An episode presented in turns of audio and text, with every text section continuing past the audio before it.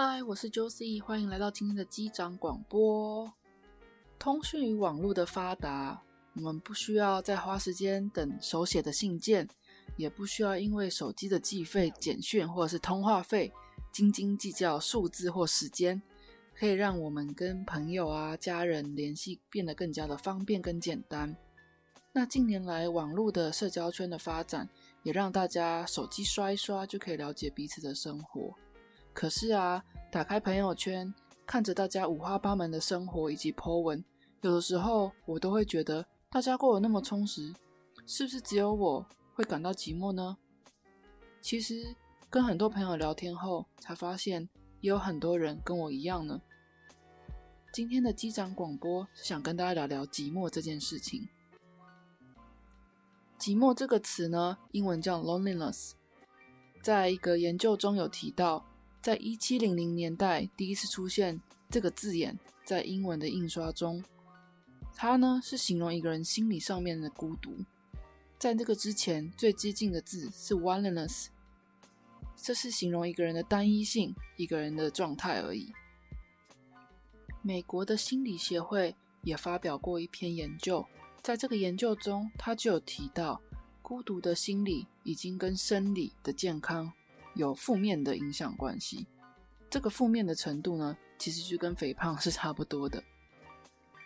根据 CBS 的一份调查显示，在美国有大约百分之四十七的人会感到寂寞，即使积极的参加社交活动，也没办法消弭这些人感到寂寞的心理。在美国，这些寂寞的现象也成为现代危机的一种。那么，为什么现在在通讯软体这么发达、朋友可以越交越多的世界中，我们还是会感到寂寞呢？不知道大家有没有听过一百五十定律呢？一百五十定律也称为邓巴数，这个其实是呃英国的一位人类学家罗宾·邓巴他做出来的一项研究，它指的是某一个人能够维持稳定交往的社交人数。平均在一百五十个人上下。这个平均一百五十个人中，是由几个小团体所组成的。你可以把它想成一个同心圆，从里面到外面慢慢扩张，一共有四个圆。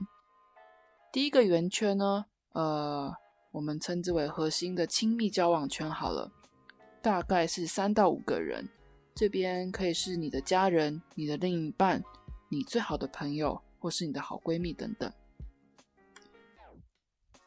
第二个圈是所谓的深入交往圈，嗯，大概是你的亲戚，还有你关系密切的朋友。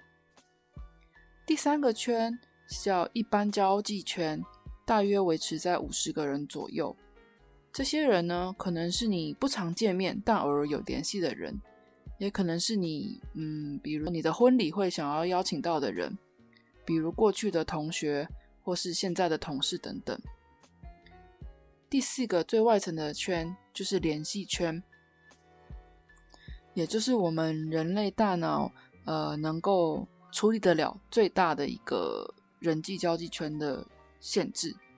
这边比如说你一年中至少联系一次的人，也有可能是可以让你放松的朋友。就是偶尔约约出来，就是纯粹吃饭、聊天、打屁这一类的朋友。我第一次看到这个数字，还有这个理论，第一个想法就是怎么可能？但是就有一天花了一点时间，依照上述的四个圆圈定义，把我当时心中核心亲密交往的人到联系圈能够想到的朋友，全部写了下来。诶，说真的，还一百五十个都还填不满呢。这边所说的朋友呢，是飞书上面按按赞的不算哦。因为这件事情，我就了解到了，说不定呃，我会感到寂寞的原因是我搞错了一些定义，比如说我搞错了联系跟能够理解、交到理解我朋友的人的差异。也就是从这个理论中，我能够得到的结论是说。确实，并非朋友越多就越不会感到孤独。我发现呢，能够解决我内心孤独焦虑的，呃，比起联系更重要的应该是理解。回想看看，你有没有有的时候遇到聊得来的人，或是可以促膝长谈一整夜的人，而觉得啊，他懂我，因此而感到满足过呢？我们我们要的或许不是陪伴，而是懂我们的人。接下来，我想跟大家介绍三个我在孤单的时候会采取的方案，而这些方案是能够有效减低让我感到孤独的方式。第一个是。结识挚友，什么是挚友呢？其实很直观的，就是谈得来。那我们再更具体的想一想，什么叫做谈得来？嗯，心理学上有一个名词叫做互相自我表露。能够互相自我表露的朋友，其实就是我可以把它归在自由的这一边。比如说，可以真诚的交流，讲心里的话。你也知道对方是不会批判你的，适时的会给你意见，愿意倾听你的这一类朋友。第二个是常常跟有相同目标或是兴趣的朋友在一起，一个方式就是要创造有意义的互动。比如说有两个朋友都很喜欢运动，那借由常常一起运动，一起达成呃体态的维持或是减肥的成功，达到一个互相创造了有意义的互动，这样子。那兴趣也是一样的，比如说爬山，爬山呢一起征服了很多百越，这件事情可以让你们之间的互动性变得更强也更深。第三个是适度的拒绝对自己无意义的社交，比如说有一些局，一次去的话可以认识到很多朋友，但是在短短的几个小时内。大家只是彼此认识一点点，虽然常常玩在一起，一起吃饭，一起开心的笑，但是却很少有机会可以进一步的认识彼此的生活爱好，或是聊聊内心的话。像这种场合，以我的情况来说，通常离开后，我会有更深的孤独感。我自己厘清的一个方式就是，如果跟这个朋友我没有办法深度的了解的话。孤单会自然而然的在我心中产生。其实，孤单的心理人难免都有的。如果你有这方面的困扰，不妨在上述挑个有兴趣的方式，先着手进行看看。不断的鼓励表达自己，还有分享自己内心的想法，同时也去关怀别人，降低内心的不安以及焦虑感，我相信是有效的。祝福你内心有平静喽！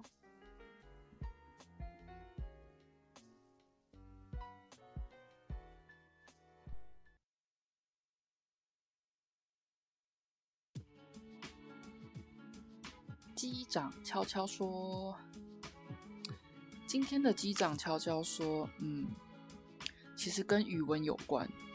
我其实学法文学了一段时间了。”前阵子因为学到了法文的月份，理解了一些事情，觉得很有趣，想跟大家分享。我个人是觉得还蛮有趣的。嗯，学英文的话，比如说像八月、九月、十月、十一月、十二月，我就是这样子背下去了。八月就是 August，九月就是 September。学到了法文的数字之后，才发现九月的 September 的 Set 其实是。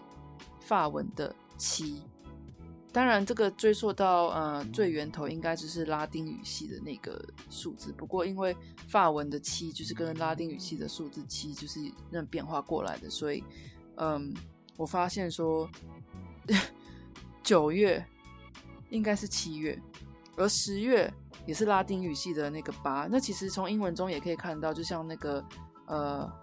章鱼嘛，octopus 之类的，其实 oct 这个就是八的字首。那为什么它会变十呢？那一样就是 November 的十一月，它一样就是嗯是九的字根来的。December 一样也是十的字根。那为什么会往后推移呢？然后呢，我的我的法文老师就跟我说，就是其实七月是那个。罗马的开国始祖凯撒大帝的名字所变来的。那之后，那个开国皇帝奥古斯都，他就是也要加入一个月份，所以就变 August。他们两个都是很大的那个很了不起的人物嘛，所以月份一定要大，所以七月才会是三十一天，八月会三十一天。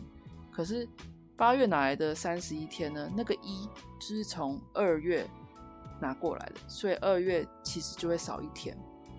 那为什么从二月拿过来呢？据说是因为二月在以前是一个像是秋后问斩，就是斩首的一个时节。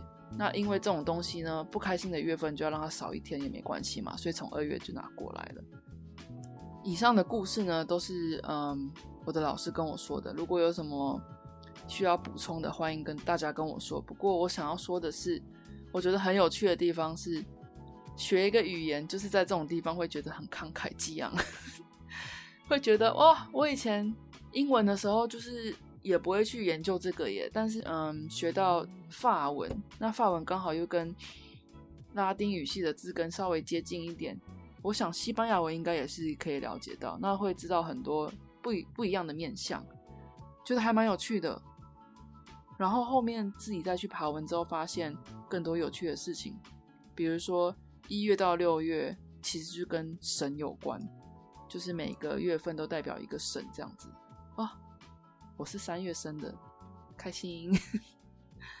好啦，今天的机长悄悄说，嗯，我不知道各位会不会觉得很有趣，不过这是我最近发生的事情。觉得学习一个语言，嗯，或许大家会觉得学习一个语言是一个加分的工具，但是对我来说，我觉得就像打开另外一个世界的门，从了解他的文化，或是说可以接触到这一类的朋友，都觉得还蛮有意思的耶。你觉得呢？